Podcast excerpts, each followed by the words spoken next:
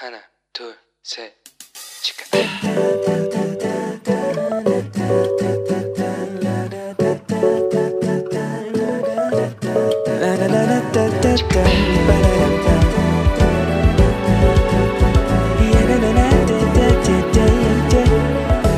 Here we go. Hello，你这个星期过得好吗？我是你人生梦想应援团的头号粉丝 Annie。好， 各位又是今天的节目了，太开心了！为了能让能够让更多的朋友啊，不要因为地区的这个网络限制啊，就失去收听我们电台的机会，所以今天一样，在节目开始之前，我要跟大家再一次介绍收听我们哇 C C N 基督教赞美广播电台的方法。如果你是使用手机播客或者是 Podcast 收听的话，你可以用英文打字 W O W C C M，或者你用中文打智慧之声或者基督教赞美广播电台。如果你是习惯在网络收听的话，你可以直接找我们的网页 w o w c c n 点 N E T 斜杠 C N，你在那里可以直接收听或者是下载，不用登录也非常的方便。我们现在啊，一共有智慧之声、幸福时光、呃指引、小故事、石头们的青春日记五个节目，然后所以一个礼拜七天，有五天我们都会上节目。如果你想传福音给你的朋友，但是你又不知道该怎么介绍的话，那也欢迎你介绍朋友来收听我们的各个节目哦。我想大家应该都知道啊，就是这阵子俄罗斯跟乌克兰在打仗嘛。其实是俄罗斯在攻打乌克兰哈，这个战争已经持续一个多月。那最近我看到啊，就是纽约大都会儿童施工的比尔穆斯啊，他也前进了乌克兰，然后去帮助一些无法离开这个战地的这些孤儿院的儿童，然后或者是去运送粮食。那另外还有个讯息啊，我就在他们的网站上看到，我也想跟大家分享。那这个故事呢，就是有一位是住在英国的十二岁的约书亚。那他从七岁开始，他就已经在支持大都会国际的儿童施工了。他之所以会开始进行这个活动，是因为他的妈妈凯伦啊，多年来一直都是大都会施工的中心支持者。那他一直都会教导他的儿子，就关于说你要去帮助其他的孩子啊，跟支持宣教施工的重要性。所以当这个约书亚知道比尔牧师啊，他在乌克兰正在进行救援当地的孤儿跟孩童的时候，他也为那些就是没有办法离开当地的百姓，才配送食物的时候啊。那约书亚他就立刻主动的加入了比尔牧斯的一个计划。那当然，这么小的年纪，他不可能是直接去前往乌克兰嘛，对不对？所以，但是啊，他就在他的那个社区里面，他就发起了一项烤出一份改变的活动。那他就自己啊去烤了那个杯子蛋糕，然后做了一些装饰，然后就进行这个贩卖的销售哦。然后，并且啊，他就把这个获得的收入全部都捐给了大都会施工，去帮助乌克兰的小孩。那到目到四月初为止啊，他已经募资超过三百美美金喽，哇！很不容易，一个十二岁的小朋友，这份捐款呢，其实真的就会在某一些孩子的生命里面会带来改变。哈利路亚！我觉得真是赞美主。其实很多父母啊，会认为说孩子年纪很小啊，他可能不明白到底现在世界发生了什么，所以并不会去跟他们分享说，哦，现在世界目前的状况是怎么样啊。然后哪一个国家在发生什么事啊？因为感觉这些事情好像离我们的生活很远嘛。但是你看，像他的妈妈凯伦，就是一个身体力行的家长。其实他是让小孩子从小就看见他的榜样，然后他不止让他看见榜样，他还带着他的小孩一起做。所以，当我们还在专注在眼前的我们这些生活上的一些琐事的时候，其实已经有一些小孩已经成熟到他很热心啊，愿意去帮助这些远在不认识的国度的人。去付出、去奉献自己的一份力量，真的是很令我感动啊！唉，所以我一定要跟大家分享。那其实我今天呢，今天是我们的第一次石头讨论会，噔噔噔噔。你看石头的青春日记可以做各式各样的单元哦，感谢我们的 Grace，让我想做什么就做什么。今天我要跟大家讨论一个题目，那就是。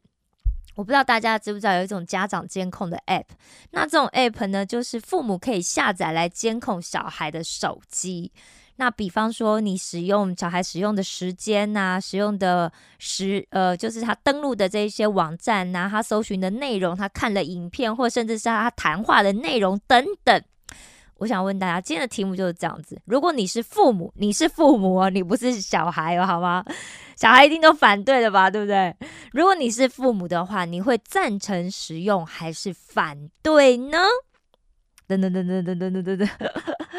好，不知道大家想法怎么样？你现在可以想一想。其实那天呢，我在上课的时候，我们班上有三十个同学就一起在讨论这件事情。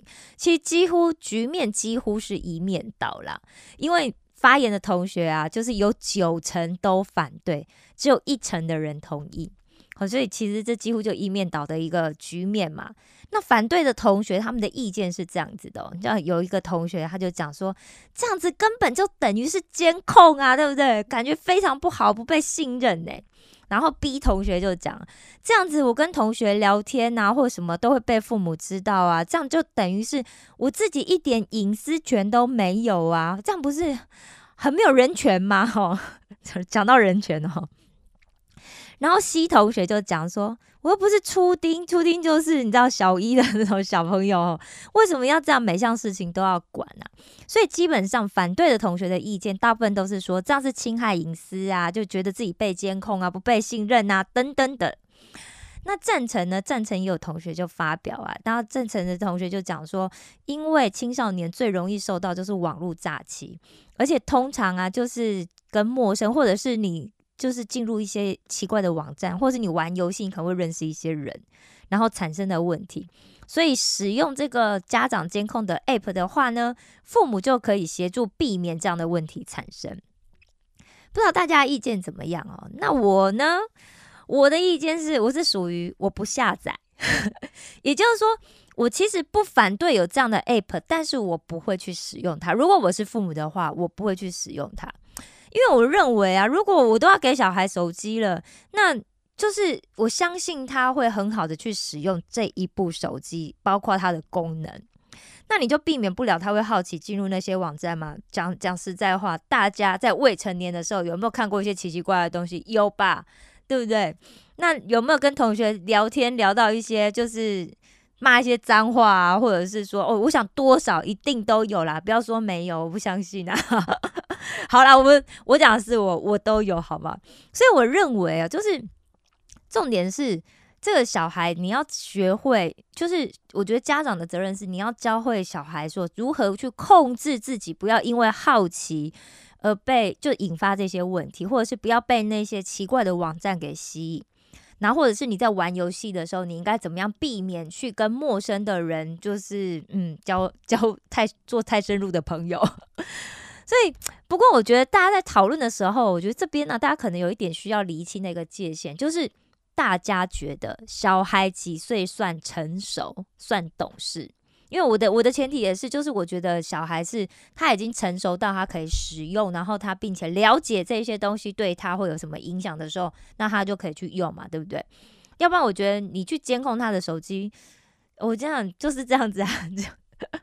你越防他，他就越有方法去反反防，对不对？所以这有什么意义？就是，对啊，就是你要监控他，他就有办法去做其他那个啊，对不对？其他打算啊，那不是更不好吗？那我觉得为什么要讲算年龄这件事情？因为有一些行为大家知道，在青少年期做呢，你就算是脱轨脱序，有没有？比方说抽烟呐、喝酒啊。离开家里超过二十四小时以上没有回家，简单来讲就是翘家啊，哈，对不对？像像逃家这件事情，我们教授就讲了一个韩文的双关语哦，他就讲说哦，十九岁以下算卡出，就逃家嘛，对不对？但是你二十岁的话呢，这就算 way to，就是外出啊。我就觉得哇，教授好幽默 啊，一岁之差哈，一个是卡出，就是脱轨行为，一个一个是外出，好吗？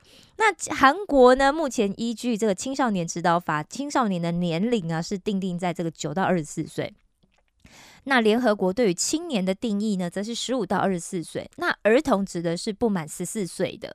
那联合国里面指的 young people 就年轻人呢，则是十到二十四岁。哇，你看各种标准很多，但总之二十四岁以下就是属于一个青少年，好吗？那犹太人呢？我们来看看圣经里面的犹太人，好吗？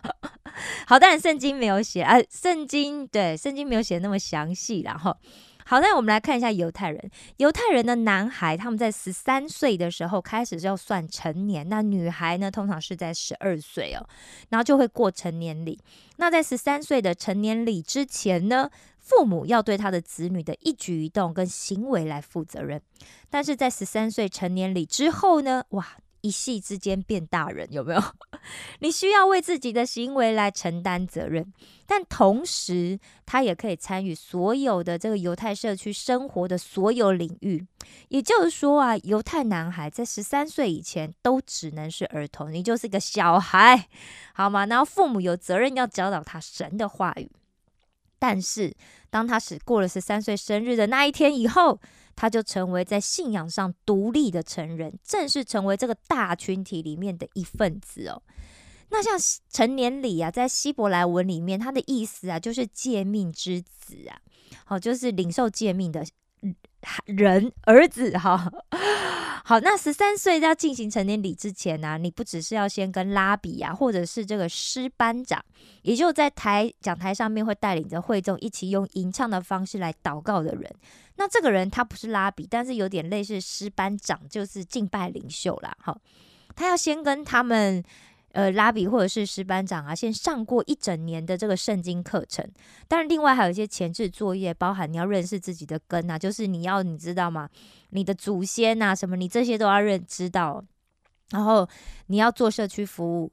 然后你要学希伯来文，其实这有一点像是基督徒在受洗之前是不是也要上就是基要真理课，对不对？那牧师说 OK，然后确定你你是不是真的要受洗？你确定你知道你为什么要受洗吗？后你还要写信仰告白，然后牧师说 OK 之后才能够受洗，对不对？那成年礼进行的时候呢，通常会先有这个拉比啊来指示这个要进行成年礼的这个男孩他的父亲或者是男性的这个亲友团。那他们有那种巨型的卷轴式的拖拉哦，就很大个，我就是大你人的上半身这么大个，好，是经文就将近大一公尺这种，五十呃八十到一公尺，然后就从经文柜里面拿出来，那就是他们家庭珍藏的。其实拖拉就是摩西五经，然后就是圣经的前五卷。然后呢，由这个儿子啊，要公开的诵读一段，不可能全部读完，因为读完要很久哈。就是诵读一段，显示他在宗教上面已经成年了，然后可以选择自己当走的路，并且来宣誓他就要做一个遵守神诫命的人。那成年礼后的人呢？这个人呢？他除了安息日之外，他每天早上都要佩戴这个经文盒来祷告。那同时，他也要带领家人来一起祈祷。然后在会堂里面呢，他也可以去承担这个负责读经啊，或者是讲道的责任。那这个成年的少年人呢，他也可以自己去签署具有约束力的合约，然后可以在宗教的法庭作证。当然，他也可以结婚。大家会觉得十三岁太早了吗？那大家觉得几岁比较适合呢？我觉得年龄的界定很难讲，对不对？可是你看哦，犹太人是全世界我们可以讲是最聪明，甚至是因为很多人都会去比喻说说，诺贝尔诺贝尔学家有非常多都是。犹太人嘛，对不对？然后甚至大家都会非常的欣赏，就是犹太人的教育哈。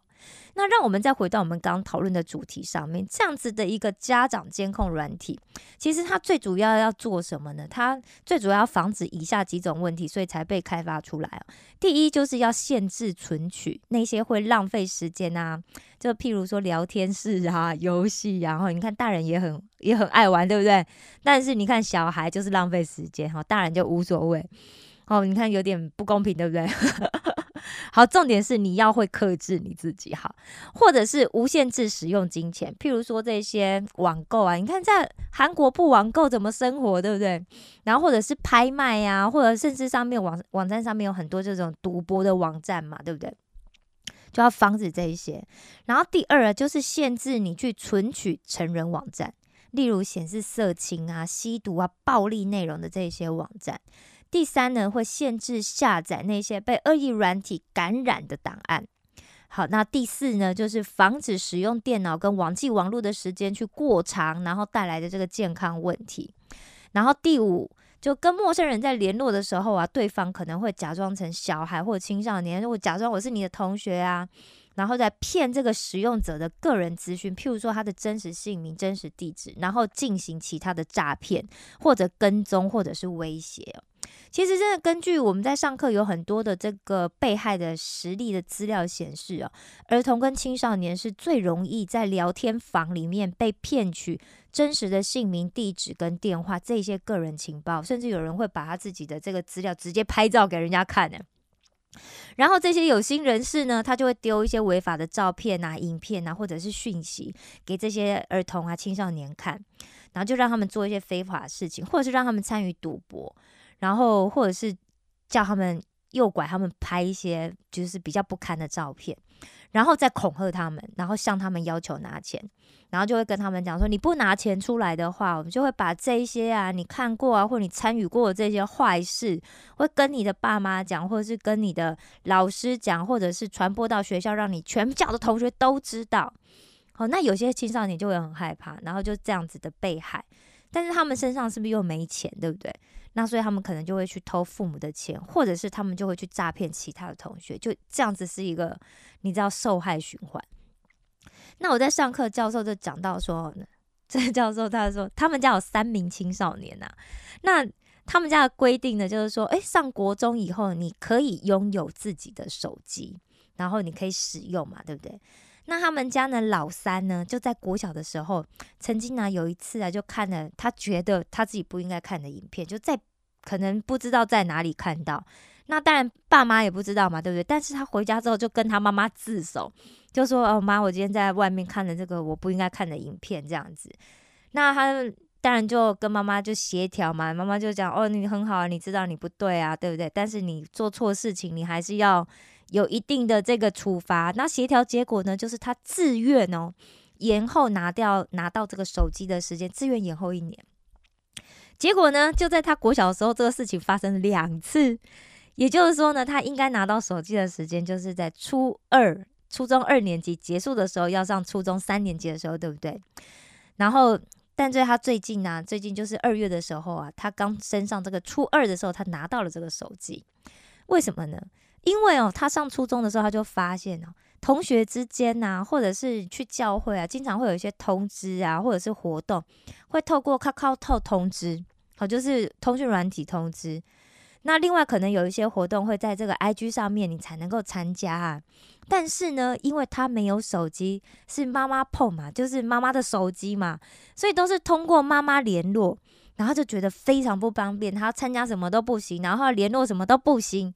所以呢，他就在他们家里的家庭会议里面，他就提出抗议哦，然后就哇一大堆就讲，根据我们教授的说法，就是哩哩喳喳的这样子就讲了二十分钟，然后讲完之后呢，最反对的是两个姐姐，没想到吧，对不对？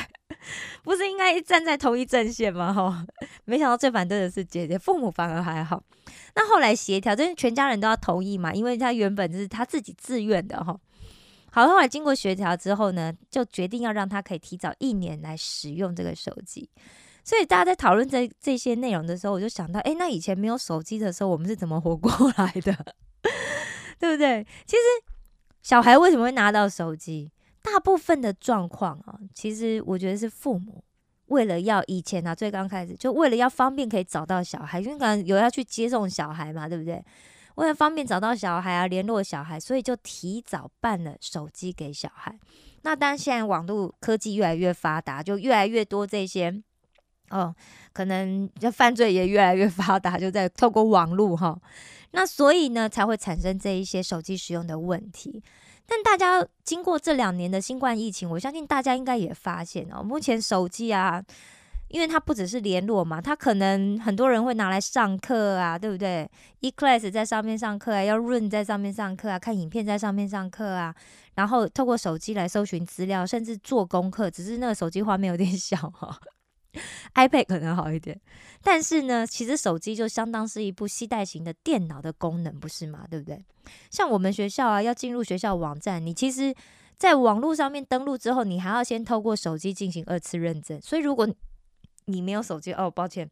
如果你没有手机的话，是不是就不能进进入网站的学校网站？这应该是说，当然不是全部不能进入了，就是有一些比较个人隐私的功能，譬如说查询成绩啊这一些奖学金什么的，你就没有办法使用。那刚刚前面说过，我是属于不反对有这样子的 app，但是如果我有小孩的话，我不会去使用它的那种。我刚刚也讲了，因为我觉得与其监控，不如是就是先做好事前的教育，因为小孩是永远没有办法被监控的，对不对？大家都做过小孩啊，对不对？你有办法被监控吗？还不是背着，对不对？背着父母，对不对？偷偷来做一些有的没有的。好，所以我觉得父母也都知道嘛，对不对？所以你去监控是，我觉得他可能会有一个反向的效果了。大部分小孩一定是反对的。那被监控的小孩呢？你想想看，如果他二十，你监控他，监控到十八岁、二十岁，那他监他解禁以后，他不就不会遇到这些诱惑吗？他还是会遇到嘛，对不对？那他是不是很有可能，因为他没有被教育过这些知识，他是不是很有可能就会误入陷阱？那这个时候，你会放任小孩让他自己去解决吗？一般是不太可能吧，对不对？父母会想办法去帮助解决这些问题啊，所以啊，你只是延后这些问题的发生而已。所以最好的方式呢，我认为是要在小的时候呢，就去学习要如何让小孩让自己避免陷入危险的状态，不是吗？你就要有很多的这些基本的概念哦。我不知道正在听着节目的大家的意见是什么。如果你是父母的话，你会怎么做呢？教养儿童使他走当行的道，就是到老他也不偏离。这是箴言二十二章六节里面说到的。不知道大家面对现在这样子的环境、这样的世界，你会怎么样去教导你的孩子？是会用那些离我们感觉离我们那些事情离我们很远呐？所以我们还是先把自己眼前的生活顾好比较重要。还是你会告诉他什么是他被创造的目的，以及他人生最重要的使命是什么呢？好的，今天实在聊得有点太久了，对不对？好了，今天节目就要到这里了，大家赶快去赏花好吗？樱花开的真是漂亮，希望大家都有一个美好的春天周末。愿上帝保守每一个正在听着节目的你，使我们都走当走的道路，就是到老也不偏离。石头们的青春日记，我们下次见哦。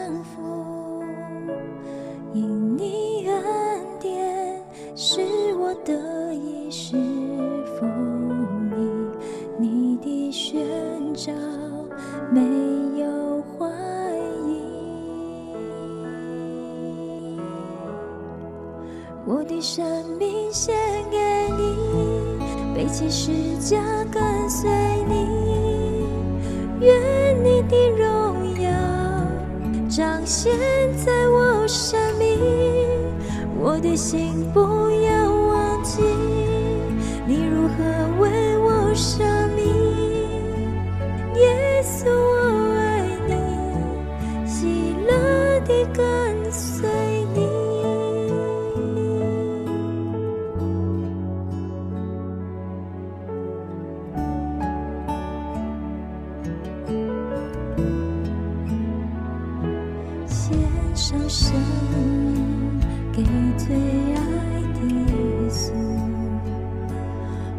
全说服，完全相。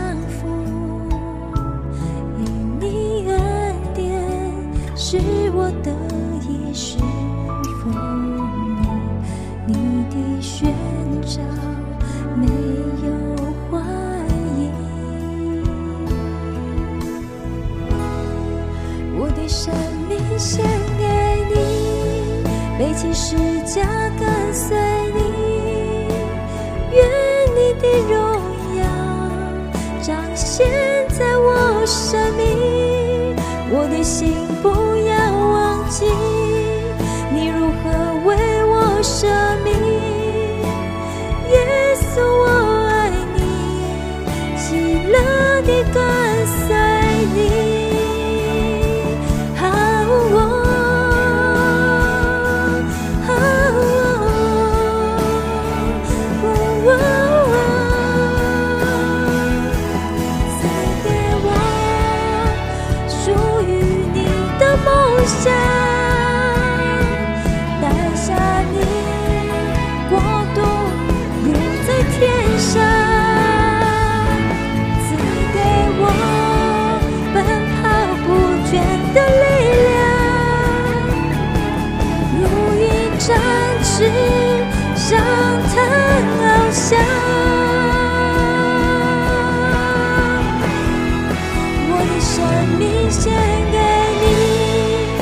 背起十架跟随你，愿你的荣耀彰显在我生命。我的心不要忘记，你如何为我舍命。耶稣，我爱你，喜乐地跟随你。我的生命献给，起十架跟随你，愿你的荣耀彰显在我生命。我的幸福